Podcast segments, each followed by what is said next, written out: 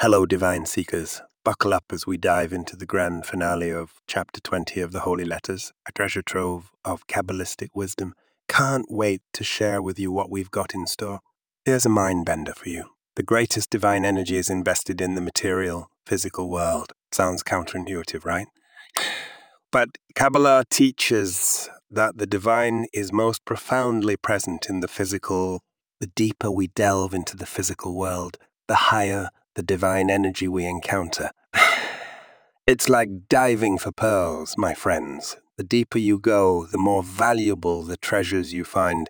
Now let's unpack this perplexing question looming over our heads. It's like a puzzle, and we love puzzles here at Kabbalah Quick Thoughts, don't we? The answer lies in Tanya portion, bottom of 511, 512, Volume 512, Viyuv and Hetuv Beis. It's here that we unravel the mystery of the four divisions of creation. Us, a cosmic hierarchy, folks. Once our soul leaves our body, the ability to engage in mitzvahs, those divinely ordained good deeds, departs with it. It's like being a kite cut from its string, floating aimlessly in the ether. That's why one moment of repentance, of turning back to the divine, is of such immense value in this physical world. It's a moment of reconnection, a moment of coming home. So let's cherish our time in this physical world, my friends. It's not a burden, but a blessing. Remember, the deeper we go, the higher we rise.